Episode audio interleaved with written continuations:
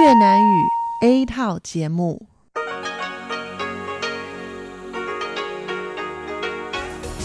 Đây là Đài Phát thanh Quốc tế Đài Loan RTI.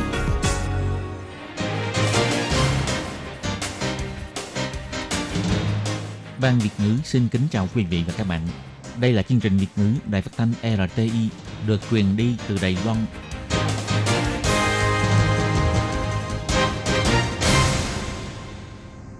Khi Nhi xin chào các bạn. Xin mời các bạn đón nghe chương trình của Đài Tiếng Nói RTI phát sóng từ Đài Loan. Hôm nay là thứ Tư ngày 2 tháng 1 năm 2019, tức nhằm ngày 27 tháng 11 năm Mậu Tuất.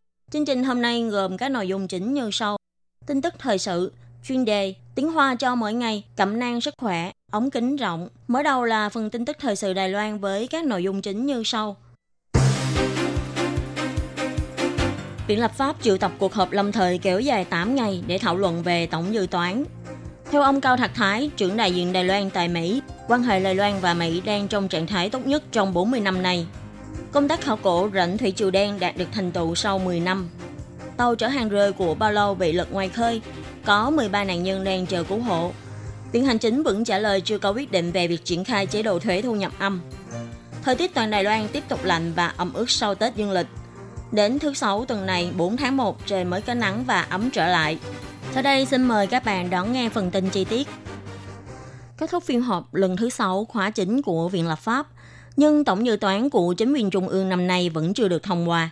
Ngày 2 tháng 1, Viện Lập pháp tổ chức buổi tọa đàm toàn thể viện xác nhận sẽ mở hội nghị lâm thời từ ngày 2 đến ngày 11 tháng 1 để xử lý vấn đề dự toán. Tuy lịch trình hội nghị lâm thời lần này chỉ đơn thuần bàn về vấn đề tổng dự toán, nhưng đảng sức mạnh thời đại đã nhấn mạnh trong buổi họp báo trước buổi tòa đàm. Hy vọng ngoài tổng dự toán ra, hội nghị lâm thời có thể xử lý các vấn đề dân sinh kinh tế như luật tổ chức Ủy ban điều tra an toàn giao thông vận tải quốc gia, luật điều tra sự cố giao thông vận tải, đề án sửa đổi luật di dân về xuất nhập cảnh và luật bảo vệ cơ mật quốc gia. Trưởng ban triệu tập đảng sức mạnh thời đại, ông Từ Vĩnh Minh nói, 实在让党团在临时会没办法提案哈，因为党团不能提案，我们可能也连署不到一定的人数。不过这边也恳请两大党团哈。 Đảng Sức mạnh thời đại không thể nêu đề án trong hội nghị lâm thời, cũng chưa thể tập hợp đủ số chữ ký của người dân. Hy vọng hai đảng lớn có thể cân nhắc thêm, ngoài vấn đề tổng dự toán ra, đều có thể thêm thời gian để phê duyệt đề án khác hay không. Nhưng trưởng ban triệu tập của đảng Dân Tiến, ông Kha Kiến Minh cũng cho biết, các đề án của đảng Sức mạnh thời đại vẫn chưa hết thời hạn làm phán thảo luận, rất khó xử lý trong hội nghị lâm thời. Trong đó cũng có một số đề án có thể xử lý bằng luật hiện hành, không cần phải sửa luật. Hy vọng hội nghị lâm thời lần này chỉ thảo luận vấn đề tổng dự toán. Viện trưởng Viện Lập pháp ông Tô Gia Toàn cũng hy vọng hội nghị lần này nên đơn giản hóa, chỉ xử lý vấn đề tổng dự toán và đề nghị đưa đề án của đảng sức mạnh thời đại vào các vấn đề ưu tiên cho phiên họp lần sau. Ông Tô Gia Toàn nói, 还没有超过一个月的协商期啊、我们真的要把它排入，变数会蛮多啦。不过 những đề án này còn chưa qua hết thời hạn đàm phán thảo luận một tháng. Nếu bây giờ đưa vào thảo luận, e rằng sẽ còn có nhiều biến cố. Nhưng các đảng có đồng ý sẽ đưa mấy đề án quan trọng này vào ưu tiên xử lý trong phiên họp lần sau hay không? Chỉ lắm thì cuối tháng 2 sẽ có thể thông qua. Cũng chỉ trong vòng vài tháng mà thôi. Sau khi bàn bạc thảo luận xong, Viện Lập pháp lập tức tổ chức buổi tà đàm, đã thông qua đề án của đảng Nhân Tiến mà không cần biểu quyết, xác nhận chương trình của hội nghị lâm thời. Tuy chỉ xử lý về đề án tổng dự toán, nhưng các đảng đều có tính toán riêng. Đảng Quốc dân hy vọng có thể cắt giảm 1,3% mục tiêu xét duyệt. Đảng Sức mạnh thời đại cũng kêu gọi đừng nên hạn chế số lượng đề án yêu cầu cắt giảm dự toán. Các buổi họp các đảng đã đi đến thống nhất chung. Các đảng phải tổng hợp các đề án về tổng dự toán để trình Ủy ban Tài chính trước 6 giờ chiều ngày 3 tháng 1. 3 giờ các cơ quan hành chính đứng ra trình bày trao đổi với các ủy viên và chính đảng. Về nguyên tắc, các đảng đều đồng ý sẽ bắt đầu xử lý đề án tổng dự toán vào ngày 9 tháng 1. Ông Tô Gia Toàn đề nghị các đảng nên dựa trên nguyên tắc mỗi hạng mục dự toán chỉ có tổng cộng 20 đề án. Để tránh trường hợp có quá nhiều đề án được đề xuất đối với các vấn đề tổng dự toán và cố gắng để đề án tổng dự toán được thông qua vòng 3 đúng như dự kiến.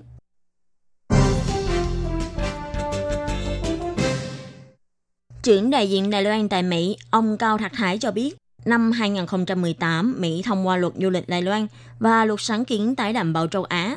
Quan hệ ngoại giao Đài Loan và Mỹ đang trong trạng thái tốt nhất trong vòng 40 năm từ khi các nước quan hệ ngoại giao đến nay. Ông vẫn cho biết rất có niềm tin vào mối quan hệ hai bên. Đồng thời, ông Cao Thạc Thái phủ nhận thông tin Tổng thống Thái Anh Văn có ý định viếng thăm Washington vào năm 2019. Chào mừng Tết Dương lịch năm 2019, có khoảng 600 Hoa Kiều khu vực Washington đã tổ chức lễ chào cờ vào ngày 1 tháng 1. Sau buổi lễ, trong lúc trả lời phỏng vấn, khi nói đến quan hệ Đài Loan-Mỹ, ông Cao Thạc Thái cho biết, ngày 1 tháng 1 của 40 năm trước, vì các nước quan hệ ngoại giao nên dẫn đến giữa Đài Loan và Mỹ có những sự chuyển biến vô cùng đáng tiếc. Nhưng sau 40 năm thì lại có lý do để cảm thấy an ủi và tự hào. Ông Cao Thạc Hải cho biết, với sự nỗ lực của hai bên, cuối cùng quan hệ Đài Loan và Mỹ đã đạt được trạng thái tốt nhất. Bắt đầu từ năm 2018, quan hệ hai bên bắt đầu phát triển theo chiều hướng tích cực. Lực lượng ủng hộ Đài Loan trong Quốc hội Mỹ đã gia tăng, bao gồm việc thông qua luật du lịch vào tháng 3 năm 2018, luật ủy quyền quốc phòng của năm tài chính 2019, việc Tổng thống Mỹ ký kết luật sáng kiến tái đảm bảo châu Á vào ngày 31 tháng 12 năm 2018, một lần nữa khẳng định mối quan hệ Đài Mỹ là mối quan hệ đối tác có giá trị không thể thay thế trong nhiều lĩnh vực hợp tác giữa hai bên, bao gồm kinh tế, khoa học kỹ thuật và an toàn quốc phòng. Ông Cao Thạch Thái chỉ ra, năm nay là năm kỷ niệm 40 năm ngày lập pháp luật quan hệ Đài Loan. Đây là đạo luật nền tảng và kết cấu luật pháp quan trọng nhất cho quan hệ song phương Đài Mỹ. Trong 40 năm tới, luật quan hệ Đài Loan Luật du lịch Đài Loan và luật sáng kiến tái đảm bảo châu Á đều là những nền tảng luật quan trọng không thể thiếu để xúc tiến đẩy mạnh mối quan hệ Đài Mỹ. Ông Cao thạch Hải chẳng đầy niềm tin với mối quan hệ Đài Loan và Mỹ vào năm 2019 này.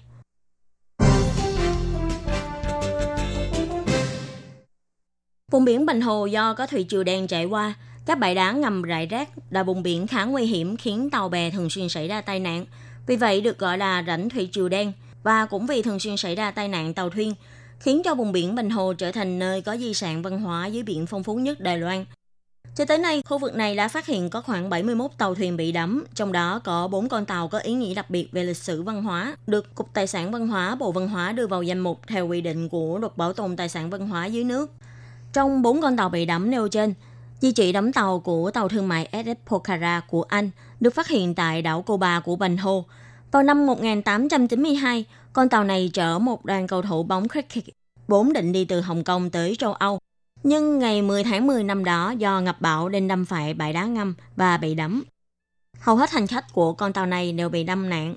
Đây là một sự kiện lớn trên quốc tế vào năm đó. Nhiều phương tiện truyền thông như London Times, New York Times đều đăng tin bài khá rầm rộ. Trên đảo Cô Bà còn dựng một tấm bia để kỷ niệm sự kiện này. Tới tháng 6 năm 2016, lại phát hiện được di chỉ đắm tàu của con tàu Quang Biên ở khu vực bãi đá nông Hào Bạo thuộc đảo Tướng Quân của Bình Hồ.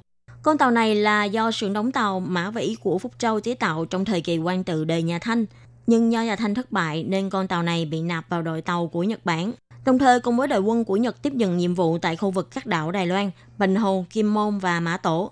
Tới năm 1895, khi con tàu này đang trên đường tới đảo Bình Hồ để bắt Lâm Đình Thành, là người cầm đầu của nhóm quân nhà Thanh thì bị đắm. Do đâm phải bãi đá ngâm, tại đảo Bình Hồ và đảo Hiroshima của Nhật Bản đều có lập bia kỷ niệm sự kiện này. Một di chỉ đắm tàu khác đó là con tàu Imana Fuji Maru, được phát hiện càng hoàn chỉnh năm 1942. Con tàu này bị đắm ở độ sâu 6 thước. Có hai cách nói về nguyên nhân khiến con tàu này bị đắm. Cách nói thứ nhất được ghi chép là do bị quân Mỹ đánh chim.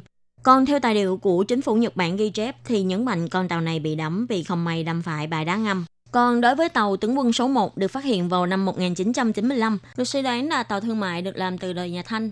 Vì được phát hiện ở đảo tướng quân của Bình Hồ, do vậy con tàu này được gọi là tàu tướng quân số 1. Theo trưởng phòng tài sản văn hóa dưới nước, Ban di chỉ cổ vật Cục Tài sản Văn hóa, ông Lâm Hoàng Long cho biết, vùng biển Bình Hồ thuộc eo biển Đài Loan có ý nghĩa rất quan trọng về cả địa lý và lịch sử. Rất nhiều sự kiện lịch sử đều xảy ra tại đây. Công tác khảo cổ dưới biển có một vai trò rất quan trọng, cũng nhắc nhở mọi người càng phải trân trọng tài sản văn hóa dưới nước hơn nữa. Ông Lâm Hoàng Long nói.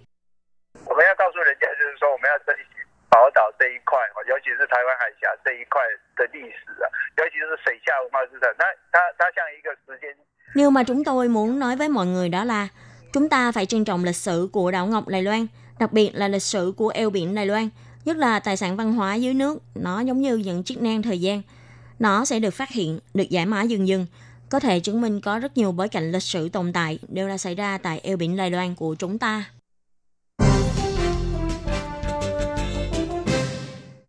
Theo Trung tâm Chỉ huy Tìm kiếm Cứu hộ Quốc gia của Đài Loan, hôm nay ngày 2 tháng 1 cho biết, vào lúc 7 giờ 5 phút sáng nay, Theo thông báo nhận được của Trung tâm tìm kiếm cứu hộ quốc gia Hàn Quốc, một tàu cá của Palau chở 15 người, trong đó có một người quốc tịch Đài Loan, 14 người quốc tịch Myanmar đã bị lật tại khu vực hải lý số 190 về phía đông bắc khu Tùng Sơn, là khu vực cứu hộ của Trung Quốc.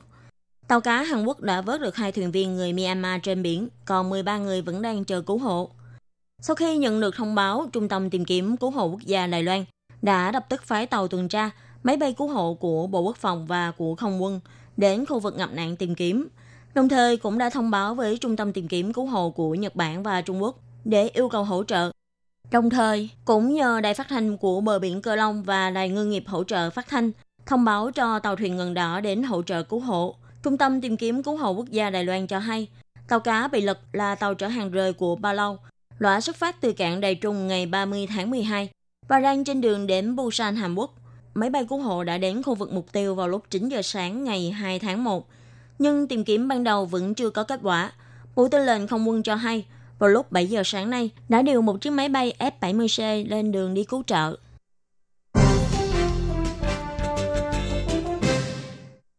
Tổng thống Thái Anh Văn chỉ thị muốn người dân có thu nhập thấp được chia sẻ lợi ích từ thành quả tăng trưởng kinh tế và trừng thu thuế. Có thông tin loan báo về việc chính phủ định áp dụng chế độ thuế thu nhập âm. Người phát ngôn của Viện Hành chính bà Colat Yokata ngày 2 tháng 1 cho hay, phương án này hiện vẫn đang thảo luận và chưa đưa ra quyết định cuối cùng. Khi có quyết định sẽ có thông báo với dân chúng. Ngày 1 tháng 1 năm 2019, Tổng thống Thái Anh Văn phát biểu, Năm nay phải tiếp tục giảm gánh nặng cho người dân. Hai năm qua, kinh tế Đài Loan có tăng trưởng, việc trưng thu thuế cũng đạt kết quả ngoài mong đợi. Bà đã yêu cầu Viện Hành Chính nhanh chóng đề ra phương án cụ thể để những người dân có thu nhập thấp được ưu tiên hưởng lợi ích từ việc tăng trưởng kinh tế. Theo thông tin từ báo chí, phần thặng dư ngân sách của Đài Loan năm 2018 ít nhất đạt từ 20,8 tỷ đến 30 tỷ đài tệ. Viện Hành Chính đã soạn ra ít nhất 4 phương hướng vận dụng số chi phí này – trong đó bao gồm việc giảm nợ, áp dụng chế độ thuế thu nhập âm, tăng hỗ trợ du lịch quốc dân, hỗ trợ người dân mua thiết bị tiết kiệm năng lượng, vân vân. Người phát ngôn của Viện Hành chính bà Colas Yokata cho biết, các đề án liên quan đều trong giai đoạn thảo luận, vẫn chưa có quyết định cụ thể. Sẽ tiến hành thảo luận rộng rãi khi có kết quả chắc chắn sẽ thông báo với người dân.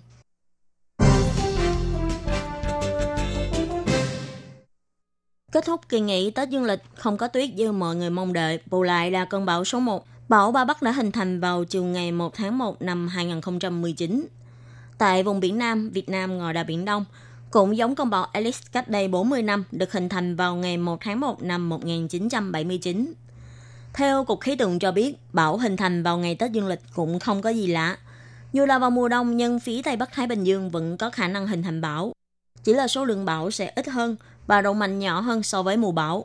Nhân viên dự báo thời tiết bà Chu 15 nói, nếu đúng vào mùa bão, số lượng bão sẽ nhiều hơn. Nhưng thời điểm nào trong năm cũng có khả năng hình thành bão trên bề mặt phía Tây Bắc Thái Bình Dương. Nếu vào mùa đông, không khí lạnh thường ảnh hưởng tới vùng ôn đới đến cận nhiệt đới, nên vị trí hình thành bão và đường đi của bão sẽ thiên về hướng nam hơn, nên khả năng ảnh hưởng trực tiếp đến Đài Loan không cao. Dự đoán trong hai ngày tới, bão Ba Bắc tiếp tục tiến về phía bán đảo Đông Dương. Ngày 4 và 5 tháng 1 sẽ đi qua bán đảo Malaysia. Bão này không ảnh hưởng trực tiếp đến Đài Loan, nhưng do ảnh hưởng của hơi nước trên cao đi theo dòng khí lưu tiếp cận Đài Loan, kết hợp với dãy mây phía Nam và gió mùa Đông Bắc, phải sau ngày 3 tháng 1 bão mới tan. Ngày làm việc đầu tiên của năm 2019, thời tiết toàn Đài Loan vẫn ẩm và lạnh, đặc biệt là khu vực đón gió trực tiếp như Nghi Lan, và vùng núi khu vực Đài Bắc cũng có thể có mưa lớn cục bộ. Nhiệt độ cả ngày của khu vực miền Bắc Đài Loan từ 17 đến 19 độ, các khu vực khác có nhiệt độ khoảng trên dưới 20 độ C. Mặc dù từ ngày 3 tháng 1 trở đi, độ ẩm giảm, nhiệt độ ban ngày tại các huyện thị có thể tăng từ 2 đến 3 độ C, nhưng toàn Đài Loan vẫn có mưa. Nhiệt độ buổi sáng vẫn có thể chỉ từ 14 đến 16 độ. Dự tính đến ngày thứ Sáu thứ Bảy tuần này, tức ngày 4 và 5 tháng 1, phía Nam trời có thể có nắng, Tình hình mưa tại Bắc Bộ và Đông Bán Bộ cũng giảm dần. Nhiệt độ ban ngày tại các nơi có thể lên đến 24 đến 25 độ C. Ở Trung và Nam Bộ có thể đạt đến 26 đến 28 độ. Các bạn thân mến, các bạn vừa theo dõi chương trình thời sự do Khiến Nhi biên tập và thực hiện. Xin mời các bạn đón nghe tiếp các chương trình tiếp theo. Xin cảm ơn và chào tạm biệt.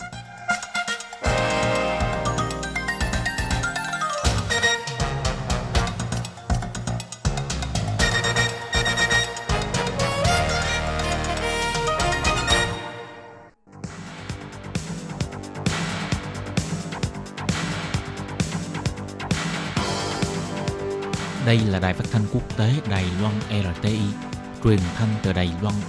Mời các bạn theo dõi bài chuyên đề hôm nay.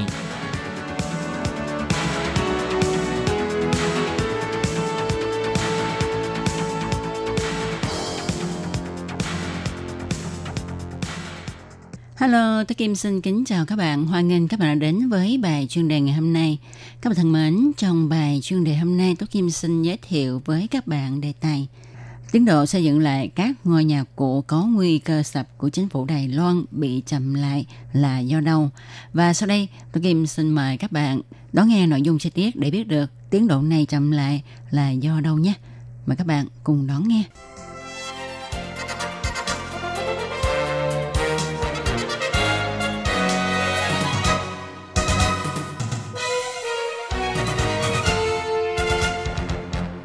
Gần đây, chính phủ Đài Loan tích cực thúc đẩy xây dựng lại các ngôi nhà cũ có nguy cơ bị sập đổ. Nguyên định năm ngoái có thể đạt đến 500 dự án, nhưng cho đến nay chỉ có 113 dự án được thực hiện.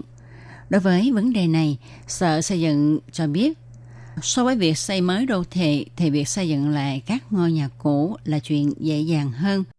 Tuy nhiên, trước hết ta phải nhận được sự đồng ý 100% của các hộ Do đó, đây cũng là nguyên nhân khiến cho việc thúc đẩy chính sách này bị chậm lại. Chính phủ cần có những biện pháp khuyến khích mạnh hơn. Tuy chính phủ Đài Loan ra sức thúc đẩy kế hoạch xây dựng lại các ngôi nhà có nguy cơ bị sập đổ, nhưng từ tháng 11 năm 2017 cho đến tháng 12 năm 2018, chỉ có 113 dự án xin phép xây dựng lại. Trong đó, thành phố Tân Bắc nhiều nhất với 34 trường hợp, Thành phố Đài Trung có 31 trường hợp, Đài Bắc có 19 và các huyện thị còn lại của Đài Loan thì đều không tới 10 dự án. Thực tế còn cách xa rất nhiều so với mục tiêu của chính phủ là 500 dự án với tổng cộng 10.000 hộ. Việc thúc đẩy xây mới đô thị tương đối khó khăn. So với xây dựng mới đô thị thì việc xây dựng lại những ngôi nhà cũ dễ dàng hơn nhiều vì quá trình xin phép xây dựng đơn giản do có nhiều ưu đãi nhưng tốc độ vẫn chậm là do việc chỉnh hợp. Sở Xây dựng Đài Loan cho biết, việc xây dựng mới đô thị thì có thể thông qua pháp luật cưỡng chế một số ít người tham gia. Còn việc xây dựng lại các ngôi nhà cũ thì chỉ có văn điều thứ 13. Vì để đạt đến mục tiêu nhanh, đơn giản thì theo quy định cần phải nhận được sự chấp thuận của tất cả các hộ thì mới được tiến hành xây dựng lại. Vấn đề chỉnh hợp càng là nguyên nhân chủ yếu khiến cho tốc độ xây dựng lại các ngôi nhà cũ chậm đi. Lãnh đạo Sở Xây dựng nói, bạn muốn đạt đến mục tiêu nhanh, đơn giản thì phải nhận được sự đồng ý của mọi người. Đó cũng là giai đoạn chỉnh hợp. Bạn phải tốn ít nhiều tâm sức. Khi mọi người không có ý kiến thì tự nhiên chính phủ cho duyệt dự án xây dựng lại các ngôi nhà cũ. Nhằm gia tăng tốc độ xây dựng lại các ngôi nhà cũ, chính phủ Đài Loan đã nới rộng nhiều quy định, cho ra nhiều ưu đãi như trong vòng 3 năm nộp đơn xin xây dựng lại ngôi nhà cũ, thì chính phủ sẽ cho 1,4 lần tỷ lệ diện tích sàn. Trong thời gian xây dựng thì miễn thuế đất. Sau khi xây xong, giảm thu thuế đất 2 năm. Nếu không sang tên nhà thì giảm một nửa thuế nhà trong vòng 12 năm. Ngoài vấn đề chỉnh hợp ra, tiền cũng là nguyên nhân khiến cho việc thúc đẩy xây dựng lại các ngôi nhà cũ chậm lại. Trong công trình xây dựng các ngôi nhà cũ, ngân hàng sẽ cho vay 70%, 30% còn lại do nhà thầu hay chủ nhà chịu. Nếu như không có nhà thầu xây dựng can thiệp thì chủ nhà phải tìm cách giải quyết 30% số tiền xây dựng này. Để thúc đẩy và đạt thành kế hoạch này, chính phủ sẽ đứng ra đảm bảo cho chủ nhà để họ có thể vay mượn ngân hàng. Cũng tức là ngân hàng sẽ cho vay vốn xây dựng 100%. Có nghĩa là chính phủ đứng ra bảo lãnh, người dân có thể vay vốn xây dựng mà không cần phải tự lo tiền xây dựng. Hy vọng với sự giúp đỡ của chính phủ, tiến độ xây dựng lại các ngôi nhà cũ có nguy cơ sập sẽ đạt được mục tiêu đã định. Các bạn thân mến, các bạn vừa đón nghe bài chuyên đề ngày hôm nay với đề tài Tiến độ xây dựng lại các ngôi nhà cũ có nguy cơ sập của chính phủ chậm lại là do đâu do Tố Kim biên soạn thực hiện. Tố Kim xin chân thành cảm ơn sự chú ý, theo dõi của các bạn. Hẹn gặp lại các bạn vào trong một tuần tới cùng trong giờ này. Thân chào tạm biệt các bạn. Bye bye.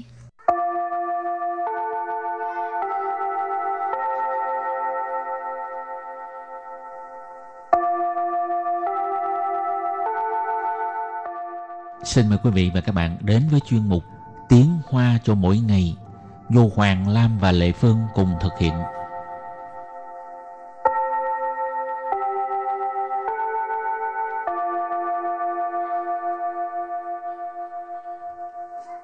Hoàng Lam và Lệ Phương xin chào tất cả các bạn. Ấy, vừa rồi Tết Nguyên đán dương lịch Lệ Phương có đi đón ánh bình minh không? Không. Không có à? Ừ. Anh Hoàng Lam có đi hả? Có. Đi đâu? Đi Thái Túng, Đài Đông. Ồ. Phải phải Từ đi Đài Bắc tới... mà đi Đài Đông. Ờ phải trước một ngày phải đi tới đó rồi để sáng sớm có thể đón được cái ánh bình minh đầu tiên của năm mới. Để làm chi? Thì thích nhỉ? Ai Asian. Bắt chước người ta vậy hả? Ừ. ok đón ánh nắng bình minh đầu tiên của năm mới. Ừ. dài dòng quá hả? Ừ. tiếng hoa kêu bằng gì? Diễn chế chín niên ti y tạo sù quang sủ quang đó là ánh bình minh đó. Đó, Hôm nay học về cái ờ, cụm từ này hả? Ừ. Hôm nay chúng ta học hai câu ha. Câu số 1. Tết Nguyên đán dương lịch, tôi và mấy người bạn thân xuống Đài Đông đón ánh bình minh đầu tiên của năm mới. Câu số 2. Vậy à, mặt trời ngày nào mà chẳng giống nhau. Bây giờ mời các bạn lắng nghe cô giáo đọc hai câu mẫu này bằng tiếng Hoa. 元旦，我和死党去台东迎接今年第一道曙光。 是哦，太阳每天不都是看起来一模一样吗？ Trước tiên chúng ta học câu mẫu số 1. 元旦，我和死党去台东迎接今年第一道曙光。元旦， Nguyễn Tàn ở đây chỉ về Tết Nguyên đán dương lịch. ha. 我 Wo, tôi, đại từ nhân xưng ngôi thứ nhất số ít. 和 và sứ tảng sứ tảng này là nói về bản thân ha. Chư Chư là đi ha. Thái Đông Thái Đông đó là Đại Đông. Yến chế Yến chế đón đón chào. Chín niên. Chín niên năm nay.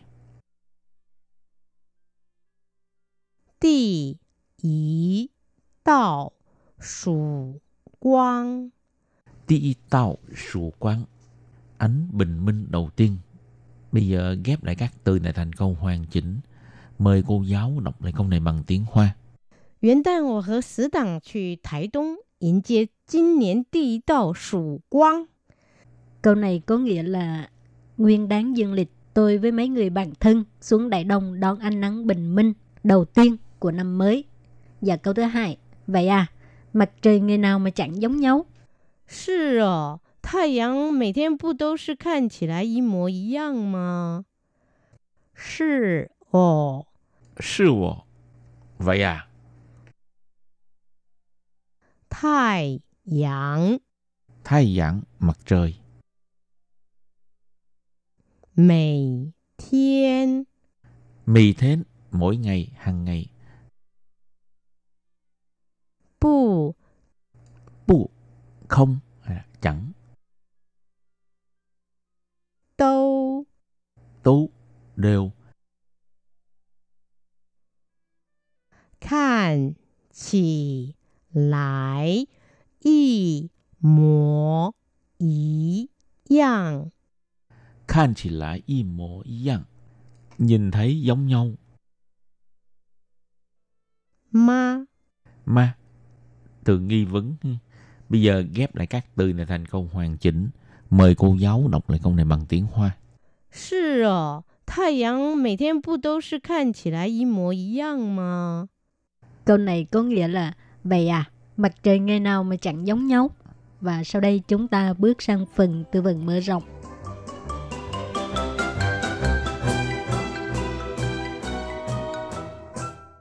Lính trần, lính trần. Lính trần, rạng sáng ha. Chính trần, chính trần. Xin trần, sáng sớm.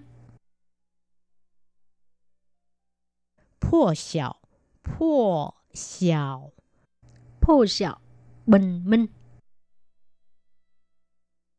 日出，日出， rư chu tức là mặt trời mọc ha 日落，日落， rư lụa có nghĩa là mặt trời lặn Học, bây giờ chúng ta đặt câu cho các từ vựng mở rộng. Từ thứ nhất, liễn sỉnh, rạng sáng. 现在才凌晨三点呢，你起来干嘛？ Bây giờ mới 3 giờ sáng, bạn thức dậy làm gì? 我要去机场. Mình phải đi sân bay.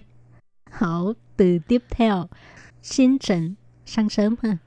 我习惯在清晨的时候慢跑。 Mình có thói quen chạy bộ vào sáng sớm. Từ tiếp theo, 破晓 bình minh. 你有看过一部电影叫做《爱在黎明破晓时》吗？ Bạn có xem qua bộ phim Yêu vào lúc bình minh không? Hảo, từ tiếp theo, rư chu, mặt trời mọc. 你每年都去屏东看日出吗？ Bạn năm nào cũng xuống Đài Đông coi mặt trời mọc à? Hảo, từ cuối cùng, rư lụa, mặt trời lặn. Ha. 我比较喜欢看日落。 Mình thích coi mặt trời lặn hơn. Chứ nói bên Khan, Bạn đi đâu coi? 我去淡水看啊。 mình tới sông Đạm Thủy coi. Hảo, trước khi chấm dứt bài học hôm nay, xin mời các bạn ôn tập lại hai câu mẫu.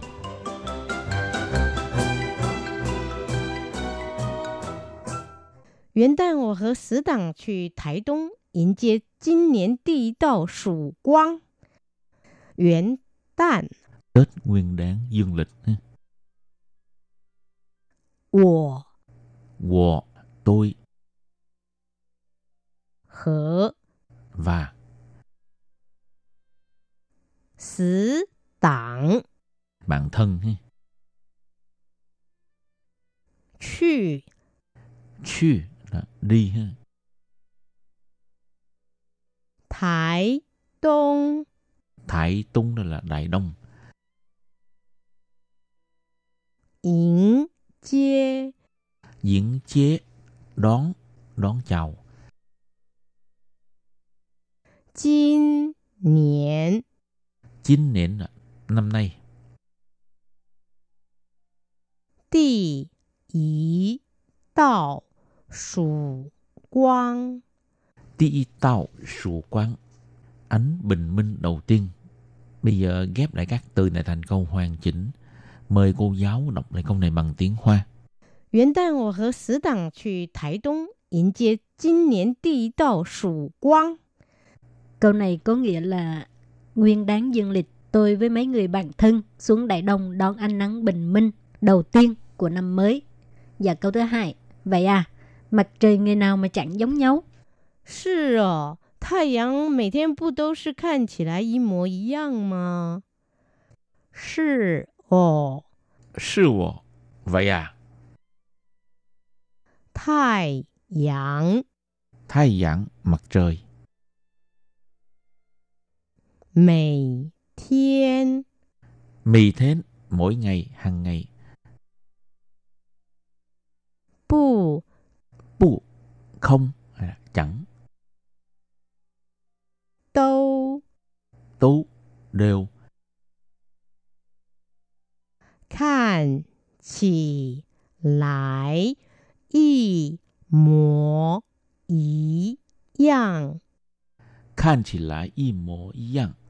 Nhìn thấy giống nhau. Ma. Ma. Từ nghi vấn. Bây giờ ghép lại các từ này thành câu hoàn chỉnh. Mời cô giáo đọc lại câu này bằng tiếng Hoa. 是哦，太阳每天不都是看起来一模一样吗？ Câu này có nghĩa là vậy à, mặt trời ngày nào mà chẳng giống nhau. Chuyên mục tiếng Hoa trong mỗi ngày của hôm nay đến đây xin tạm chấm dứt. Cảm ơn các bạn đã quan tâm theo dõi. Xin chào tạm biệt. Bye bye.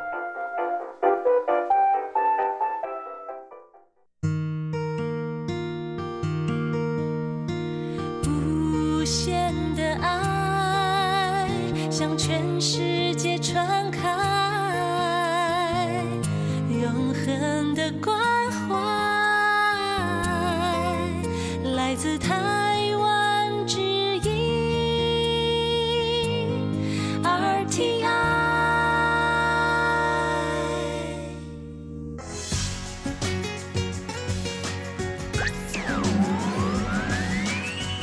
vị đang đón nghe chương trình Việt ngữ Đài RTI truyền thanh từ Đài Loan.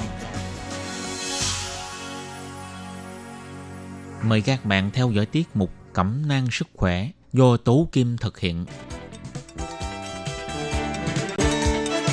Tiết mục Cẩm nang sức khỏe sẽ cung cấp những thông tin về sức khỏe cho các bạn tham khảo, chăm sóc tốt sức khỏe mình Hello, tôi Kim xin kính chào các bạn. Hoan nghênh các bạn đã đến với chương mục cẩm nang sức khỏe ngày hôm nay. Thì trong hai tuần trước, hai chúng ta đã nghe anh Huỳnh Văn Minh, điều phối viên chương trình tìm kiếm tủy cho bệnh nhân mắc những bệnh ác tính về máu, Bệnh viện truyền máu và huyết học thành phố Hồ Chí Minh. Tôi Kim tin chắc rằng các bạn đã hiểu biết nhiều hơn về căn bệnh ung thư máu.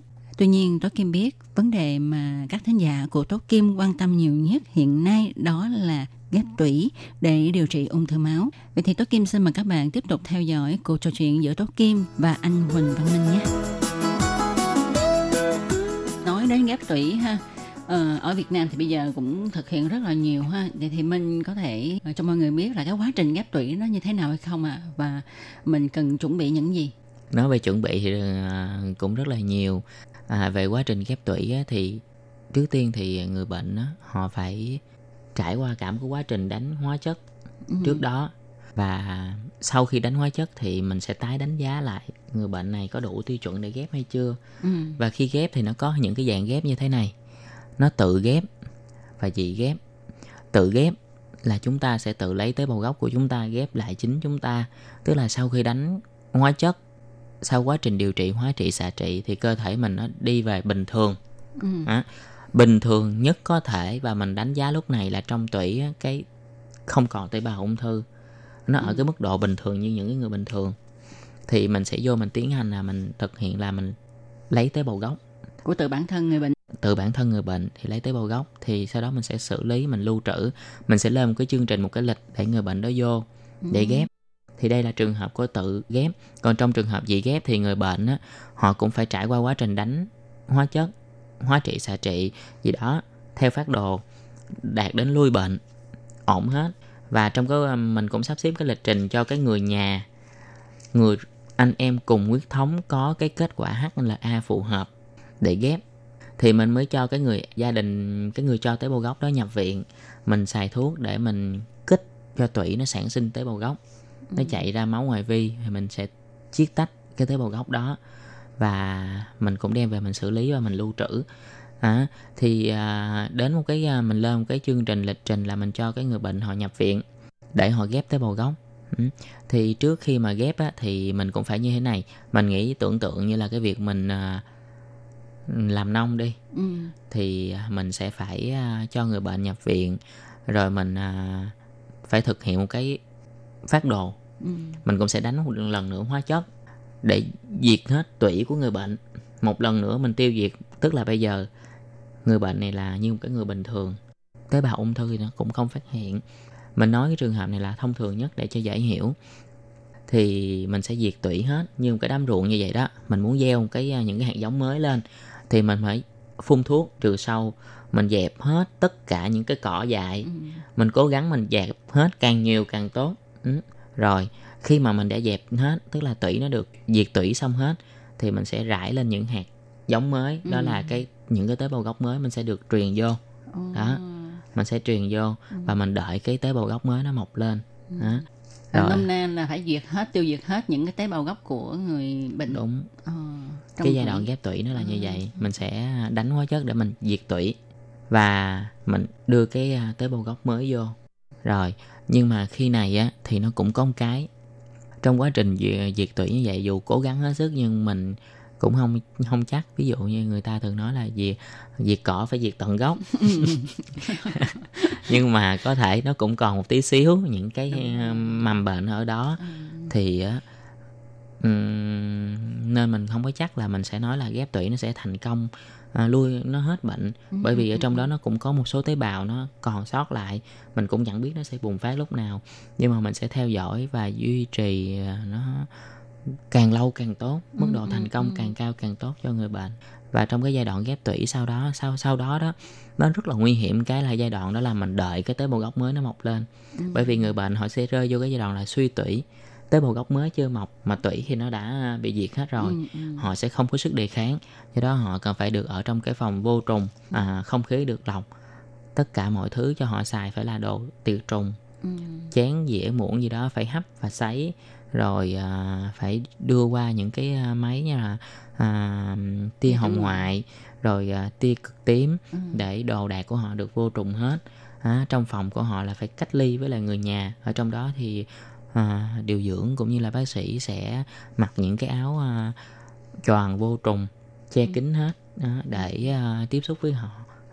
Ừm, giai đoạn này rất là nguy hiểm cái là sợ nhiễm trùng mà nhất là những cái vi trùng á, bây giờ ở bệnh viện nó có vi trùng đa kháng nó kháng với tất rất nhiều kháng sinh đấy rất là rất rất là khó để điều trị.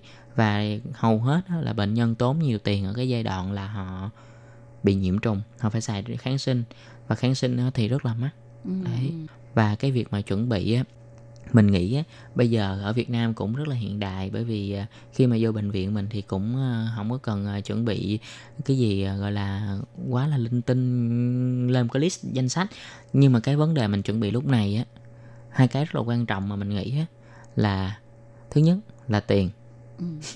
đúng vậy ừ. thứ hai là tinh thần. Ừ, tâm lý ha. Đó. Còn mọi cái còn lại thì có thể là ekip bác sĩ với lại điều dưỡng nhân viên ở bệnh viện thì đã check care hết cho chăm sóc hết. Có thể là bây giờ bệnh viện thì trong tiền phòng nó cũng đã có ờ, suất ăn rồi. Ừ. nếu mà bệnh nhân không ăn được thì có thể người nhà nấu gửi vô.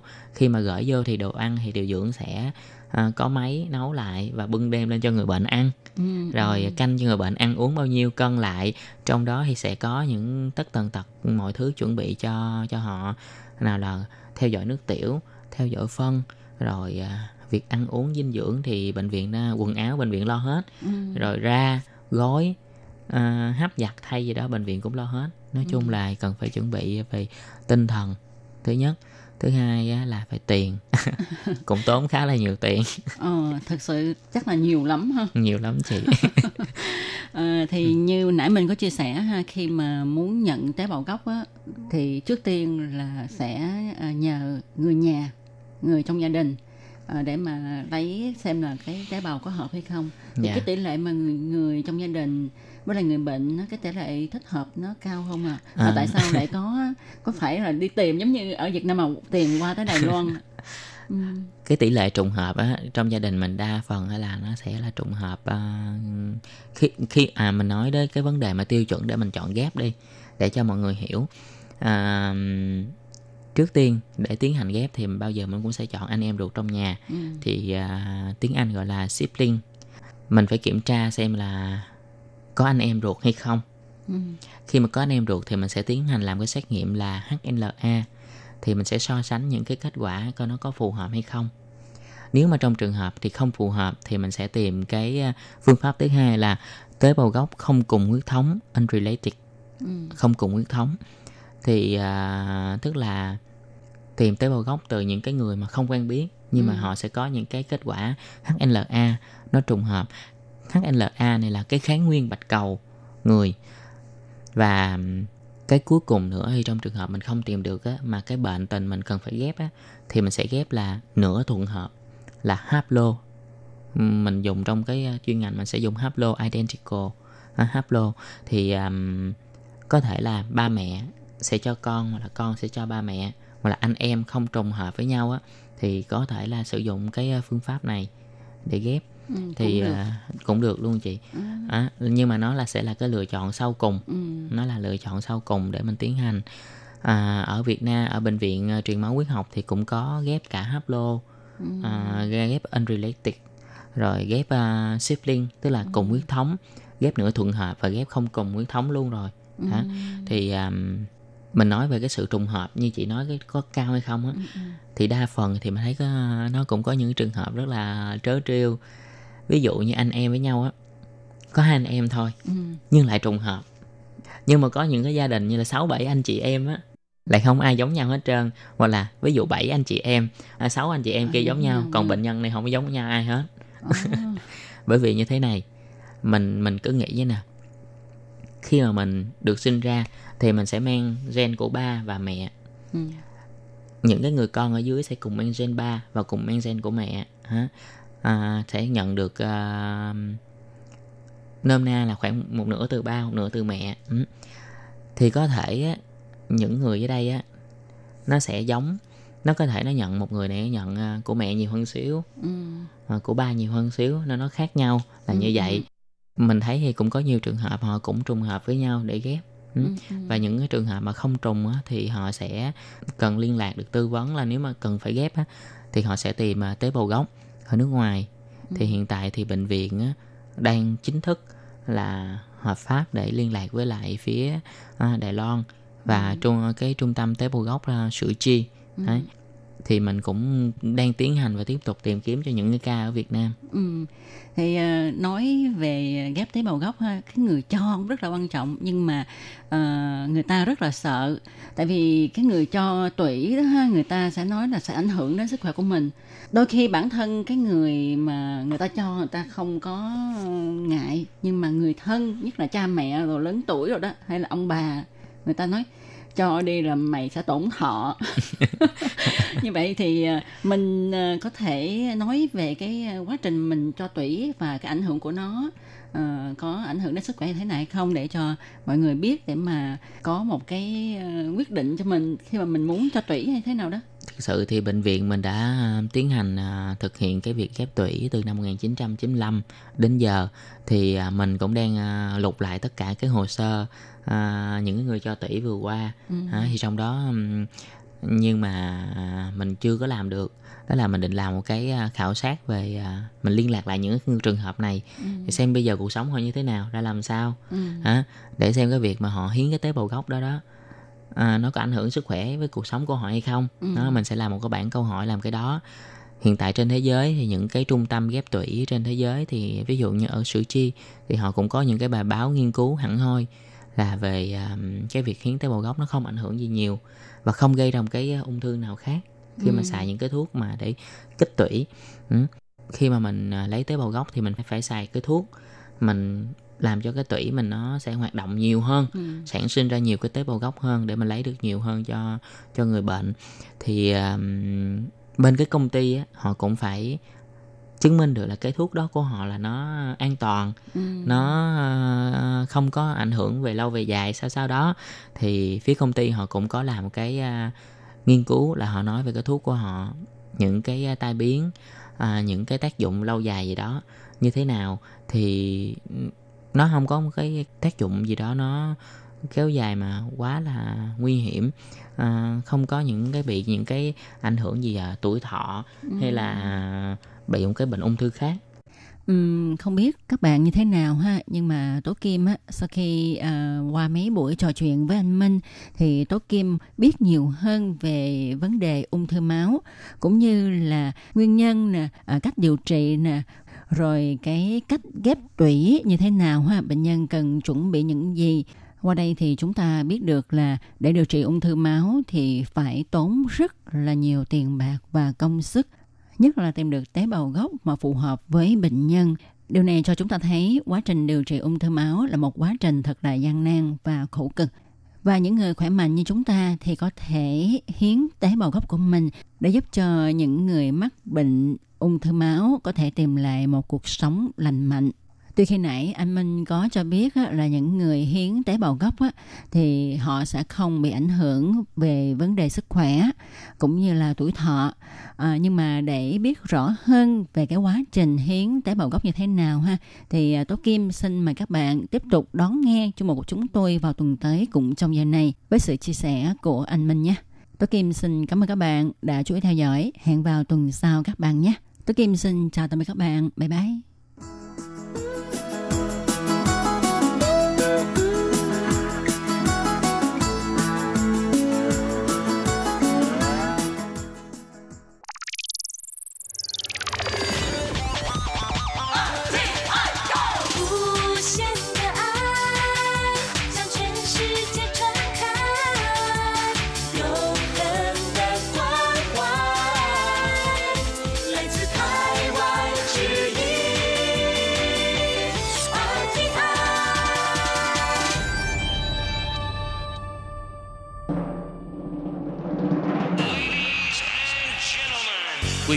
Đón nghe chương trình Việt ngữ Đài RTI truyền thanh từ Đài Loan.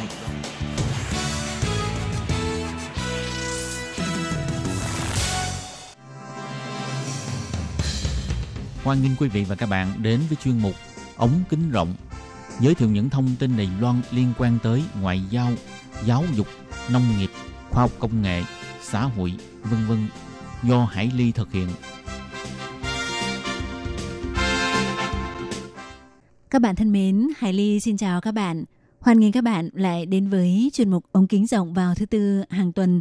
Thưa các bạn, trong một vài buổi phát gần đây, chúng ta đang được trò chuyện với bạn Hoàng Bách Hàn, một ờ, thanh niên trẻ Đài Loan do có học tiếng Việt nên được tuyển dụng vào làm tại ờ, một doanh nghiệp hàng đầu về ờ, lĩnh vực giấy của Đài Loan thì chúng ta đã được Bách Hàn chia sẻ kinh nghiệm học tiếng Việt cũng như việc à, học tiếng Việt có giúp ích ra sao đối với các bạn trẻ Đài Loan trong lĩnh vực công ăn việc làm. Vậy à, trong buổi phát hôm nay, Hải Ly xin mời các bạn theo dõi phần cuối cuộc trò chuyện của Hải Ly với Bách Hàn để nghe Bách Hàn chia sẻ thêm về những à, kinh nghiệm trong học và thi lấy chứng chỉ tiếng Việt cũng như những điều khó khăn hoặc là những điều thú vị mà bạn đã gặp khi học tiếng Việt và tiếp xúc với văn hóa Việt Nam. Vậy ờ, sau đây Hải Ly xin mời các bạn theo dõi phần cuối cuộc trò chuyện của chúng tôi nhé. Ừ, Bách Hàn này thì uh, trong buổi phát vào tuần trước em đã chia sẻ cho các bạn về việc em tham dự kỳ thi uh, trắc nghiệm quốc tế tiếng Việt tại uh, Đài Loan. Vậy là vừa rồi là uh, Bách Hàn thi cái cuộc thi C1 thì chắc chắn là bạn phải trải qua cả bốn kỹ năng nghe, nói, đọc, viết đúng ừ, không? Đúng rồi. Ồ, vậy thì bạn ôn thi bằng cách như thế nào? Ông thì à, thực ra không có bí quyết gì cả. Có thể chia sẻ nhưng mà em sẽ uh, mua những cái uh, sách hoặc là tìm những cái tư liệu ở trên mạng internet uh, về uh, Việt Nam uh, và em sẽ in ra và uh, tự luyện tập và những, nếu gặp những sự khó khăn gì thì em sẽ hỏi uh, những cái người bằng Việt Nam của em uh, để học hỏi. Và có khi em sẽ uh, dùng uh, Facebook để uh, trò chuyện với họ. Có khi uh, sẽ uh, sử dụng Ờ, tức là gọi là nói chuyện trực tuyến, ừ, nói, nói chuyện, chuyện trực online. Tuyến, đúng rồi, cho nên uh, có khi có thể um, rèn luyện uh, cái uh, mong nói của mình. Ồ, vậy thì ờ, ờ, được biết là bản thân cái trung tâm nghiên cứu ờ, Việt Nam của trường đại học Thành Công có xuất bản một cái bộ đề thi mẫu thì không biết là Bách Hàn có mua cái bộ đề thi mẫu này về để luyện hay không? Ừ, chắc là em phải mua khi uh, trước khi em đi thi kỳ thi này nhưng mà em cảm thấy uh, cái kỳ thi mẫu chỉ là một cái tài liệu mẫu không có nhiều cái từ vựng có thể tham khảo vì uh, em có uh, rèn luyện ờ, nhiều lần ờ, về cái kỳ thi đề thi này nhưng mà cảm thấy không thực sự không có nhiều hiệu quả đâu. Vì à, em cảm thấy nếu muốn xuất bản một cái sách về cái đề, đề thi à, hoặc là có thể làm cho người Đài Loan hoặc là người muốn học tiếng Việt rèn luyện cái kỳ thi uh, thì chắc là phải có một cái uh, tư vấn nhiều hơn và có đề tài nhiều hơn nhiều hơn có thể làm cho mình có thể rèn luyện nhiều à. Ồ, thực ra thì theo Hải Ly được biết ấy, thì Hải Ly có theo dõi cái bộ đề thi này thì Hải Ly thấy rằng là chủ yếu là để cho các bạn à, đọc à, và nghe nghe theo cái chỉ lệnh mẫu ừ. Để hiểu được là uh, mỗi một cái đề thi thì người ta yêu cầu mình phải làm gì ừ. mà đúng như Bách Hàn nói nếu mà muốn luyện để có thể làm được bài thi tốt thì mình phải có những cái uh, bài giới thiệu về từ vựng hoặc giới thiệu sâu hơn về văn hóa, về đời sống của Việt Nam thì các bạn mới có thể ứng dụng được khi làm bài thi. Ừ. Trong cái đề bộ đề thi đấy hoàn toàn nó chỉ là một cái mẫu mà tất nhiên đã là mẫu thì khi mà người ta thi thì người ta không thể giống y như mẫu được bởi vì như thế các bạn thi dễ quá đúng không? Ừ đúng rồi. thì có lẽ là Hải Ly sẽ ờ, giúp ờ, Bách Hàn là phản ánh lại cái điều này với lại trung tâm uh, nghiên cứu Việt Nam của trường đại học thành công để xem là uh, bên đó họ có thể tham khảo cái ý kiến này của các bạn thí sinh hay không để có thể sẽ tiếp tục có những cái cải tiến tốt hơn phục vụ cho các thí sinh trong những cái kỳ thi tiếp theo. Ừ. Và khi mà học tiếng Việt thì không biết là Hàn có gặp phải những cái khó khăn hay là những cái thú vị gì khi mà tiếp xúc với lại văn hóa Việt Nam hay không? Bạn có thể chia sẻ một chút được không? Uh, à em có những cái thứ muốn chia sẻ với các thính giả thân mến về cái ờ, ờ, phát âm của tiếng Việt. Em cảm thấy ờ, đặc biệt khó đối với ờ, những người ờ, vừa mới ờ, tiếp xúc với môn tiếng Việt. Ừ. và về cái ờ, dòng của các miền Việt Nam đều khác rất là nhiều. Cho nên ờ, nếu ờ, ban đầu nếu ờ, các bạn muốn học tiếng Việt thì chắc chắn sẽ tiếp xúc với ờ, cái ờ, trồng miền Bắc nhiều hơn. Và trồng miền Bắc là ờ, uh, dòng uh, ờ, chính chính thống chính chính xác. Và được uh, uh, chính phủ Việt Nam ờ, nhận xét. Và em cảm thấy uh, về chồng mà về phát âm phát âm này thì rất là khó uh, trong quá trình học tiếng Việt. Và các dùng của từ vựng của từ của tiếng Việt uh, thì uh, khác rất là nhiều từ các miền của Việt Nam.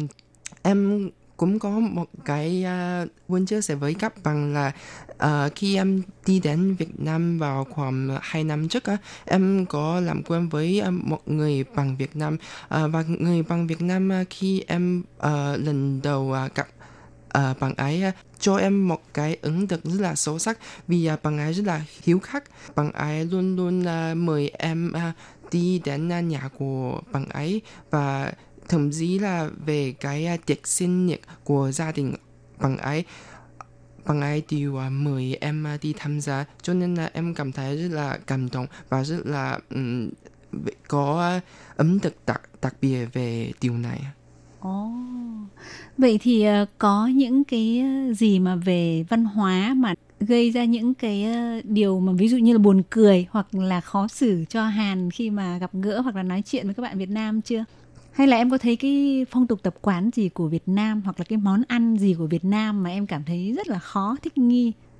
rất là khó thích nghi Uh, thì uh, em chia sẻ một ờ, một câu chuyện ờ, khi em đến uh, Bình Dương thực tập em có làm quen với ờ, một ờ, một cô tên là Linda và Linda ờ, đưa em ờ, đi ờ, nhiều nơi để ẩm ờ, thưởng thức ở những cái ờ, ẩm thực của Việt- Nam. Và lúc đó em có thưởng thức đến ờ, một cái món ăn rất là đặc biệt là da chạy 蛋 Hột vịt lộn, ờ, hột, hột vịt lót hột vịt lộn. Rồi, à, đúng rồi. Và à, lúc đó em không dám ăn nó vì à, nó à, đối với người Đài Loan thì rất là đặc biệt và rất là ừm, có thể Đáng nói là sợ. khủng khiếp à, đáng sợ. Đúng rồi. Và em à, lúc đó chỉ chỉ dám à, ăn à, chút chút thôi. Nhưng mà um, cô ấy nói là ừm, ăn ăn đi cứ ăn đi.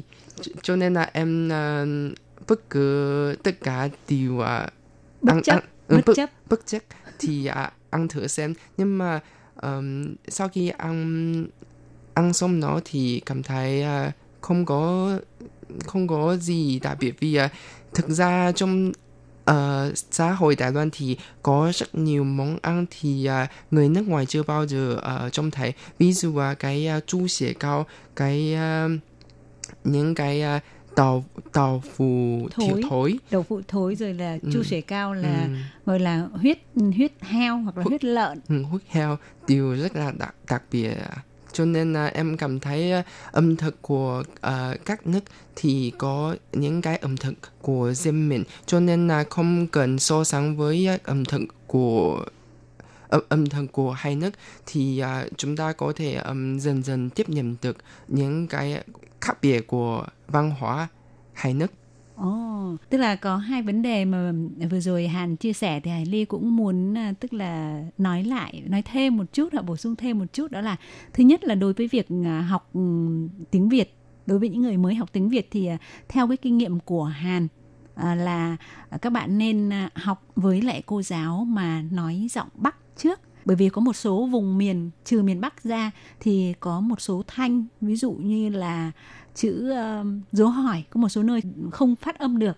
Ví dụ như chữ phở thì có một số các ngay vùng là người ta phát âm thành uh, dấu ngã là phỡ thì nếu mà bạn ngay từ đầu các bạn đã học luôn với giáo viên các miền ngoài miền Bắc chẳng hạn mà không phát âm được ờ, chữ phở không phát âm được dấu hỏi thì mình ngay từ đầu mình nhận biết nó sẽ bị thiếu đi mất một cái thanh điệu trong tiếng Việt thì không phải đấy không phải lý do là bài xích, mà đó là lý do là chúng ta nên học với một cái cô giáo có một cái cơ sở mà cách cách phát âm mà có thể giúp cho chúng ta học được một cách chính xác nhất. Khi mà chúng ta đã phân biệt được chính xác rồi, lúc đấy chúng ta có thể tiếp tục học với cô giáo bất cứ giọng vùng miền nào, miền trung, miền nam, miền gì cũng được, khi mà chúng ta đã hiểu được cái ngôn ngữ của việt nam một cách chính xác và ngoài ra thì à, Hàn cũng chia sẻ một cái điều rất là thú vị, Hải Ly thấy đây là một quan niệm rất là hay. Tức là đừng nên so sánh à, rằng là ăn hột vịt lộn là ghê lắm, là người Việt Nam là dã man lắm, mà mỗi một đất nước đều có một cái sự đặc biệt, một cái sự khác biệt khi mà mình mở lòng ra để mình tìm hiểu và mình chấp nhận cái văn hóa của nước khác, thì mình sẽ không cảm thấy bị, gọi là, sốc văn hóa thì mình sẽ cảm thấy là ờ hóa ra là nó cũng là một điều rất là bình thường khi mà ở Đài Loan cũng có nhiều món ăn mà nếu mà người người ta lần đầu tiên tiếp xúc người ta cũng thấy rất là sợ. Nhưng mà mình cần phải có một cái tâm lý là luôn luôn đón nhận cái sự khác biệt của những cái văn hóa của các đất nước khác. Thì như vậy thì giữa hai bên nó sẽ có một cái sự giao lưu uh, tốt hơn rất là nhiều. Ừ, đúng ừ. rồi, đúng rồi. Vậy không biết là trước khi chia tay với các bạn thính giả thì Hàn còn có điều gì muốn nói thêm, muốn chia sẻ thêm nữa hay không? À, vì à, đây là lần đầu tiên mà Hàn à, đi đến à, đi lên à, chương trình của Đài Phát thanh RTI bằng tiếng Việt thì à, Hàn cũng cảm thấy hơi căng thẳng về à, điều này và Hàn à, cuối cùng mà muốn chia sẻ với các bạn à, về cái à, kinh nghiệm à, khi em lần đầu tiên đến Hà Nội làm tình nguyện viên thì uh, hồi ấy em chỉ học tiếng Việt khoảng um, vài tháng thôi và chỉ biết cái phát âm và uh, uh, một chút lời lời chào hoặc là ví dụ là xin chào tạm biệt vân vân à. Và không biết nói gì cả về tiếng Việt à chỉ biết uh, nói tiếng Trung và tiếng Anh thôi. Và lần đầu tiên uh, đến đó thì uh, lần đầu là đi đến cái trường đại học kinh tế của Hà Nội. Oh. và em cũng cảm thấy uh, sinh viên ở đó thì uh, tiếng Anh cũng rất giỏi và không như các bạn Đài Loan uh, nói ở Đài Loan uh, họ các bạn người Đài Loan đều có cái ấn tượng mà uh, số uh, ấn tượng số không tốt về uh, uh, các sinh viên Việt Nam thì cũng cảm thấy uh, họ tiếng Anh của họ không tốt và họ không có những cái uh, kinh nghiệm hoặc là không học được rất là giỏi。Và nhưng mà em lần đầu tiên uh, khoảng 3 năm trước đi đến uh, trường đại học này thì cũng cảm thấy um, có một chút rất, rất là sợ vì uh, không được uh, giao lưu với họ bằng tiếng Anh nhưng mà đến đó thì mới phát hiện là um, người uh, sinh viên ở đó thì tiếng Anh cũng rất là giỏi và một vài người cũng có thể thậm chí cũng có thể nói tiếng Trung thì em rất là cảm động vì uh, nếu uh, lần đầu tiên đi đến uh, nước ngoài trong một khoảng thời gian thì rất là uh, nhớ cái uh, uh, nước của mình cho nên uh, muốn nói tiếng Trung hoặc là tiếng mẹ đẻ của mình cho nên ở đó có thể nói được tiếng Trung thì em rất là vui và rất là cảm động mà thì uh, À, hôm nay rất là vui à, và cảm ơn à, Bách Hàn đã có những cái chia sẻ rất là thú vị về kinh nghiệm học tiếng Việt cũng như là về những cái nhận xét, những cái ấn tượng của bạn đối với con người, đối với văn hóa Việt Nam. Và cũng xin chúc cho Hàn là công việc luôn luôn thuận lợi cũng như là sẽ đạt được cái mong muốn của bạn là sang Việt Nam công tác để có thể trau dồi rèn luyện tiếng Việt nhiều hơn, sâu sắc hơn và cũng có thể phát triển cái cơ hội công việc tốt hơn. À, xin cảm ơn dì Hải Ly và các thính giả thân mến đã đón nghe chương trình này. Và chuyên mục ống kính rộng hôm nay cũng xin được khép lại uh, tại đây. Uh, xin uh, chào tạm biệt các bạn và xin chào tạm biệt.